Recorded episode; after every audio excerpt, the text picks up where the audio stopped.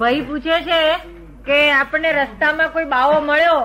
અને એમ કે જમાડો કે મને જમાડો અને આપણે એને જમાડીએ બે રૂપિયા આપીને તો કે છે કે એ હિસાબ પૂરો થયો પુણ્ય કહેવાય બંધાયું. કે પછી પુણ્ય બંધાયું કહેવાય બે રૂપિયા આપીને જમાડીએ હા આપણે રોકડા આપો કે જમાડો આપણે જમાડીએ એને આ જમાડી દેવું તમારી ફરજ છે શું છે તમારી આ તો ફરજિયાત છે શું છે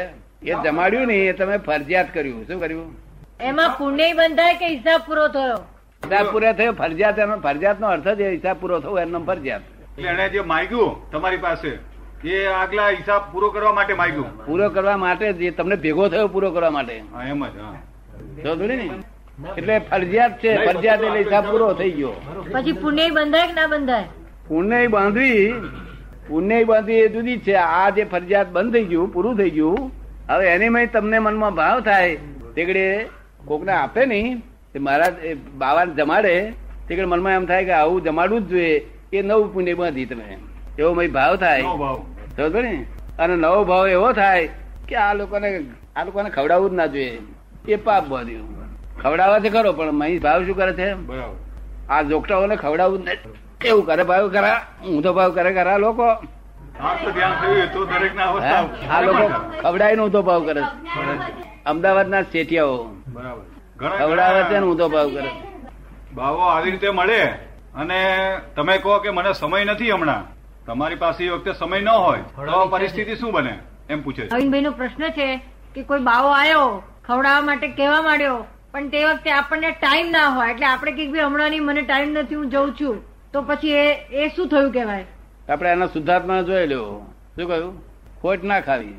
સમજો ને પણ એટલે શુદ્ધાત્માને જોઈ લેવો એટલે શું અને એને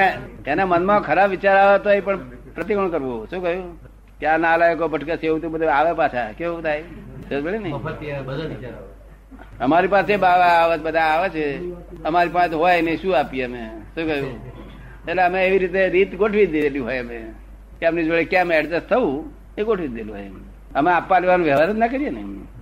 આપવાનો લેવાનો કશું વ્યવહાર નહીં લેવાનો વ્યવહાર નહીં ને આપવાનો વ્યવહાર નહીં પણ આ જે પડે પડની જાગૃતિ હા એ જ્ઞાન પામ્યા પછી આપણે સરળ બને છે એ- એટલી બધી આ પળે પળની જાગૃતિ જ્ઞાન મળ્યા પછી સરળ બને છે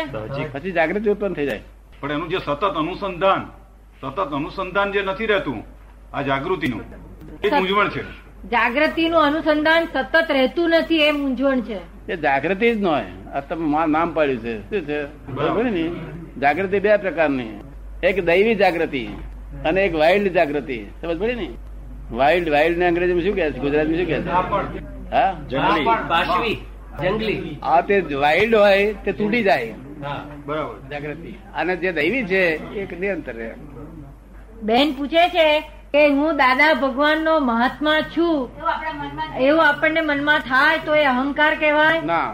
એ અહંકાર ના કહેવાય અને એ અહંકાર કહેવાય તો જતો અહંકાર છે ડિસ્ચાર્જ થતો ડિસ્ચાર્જ થતો અહંકાર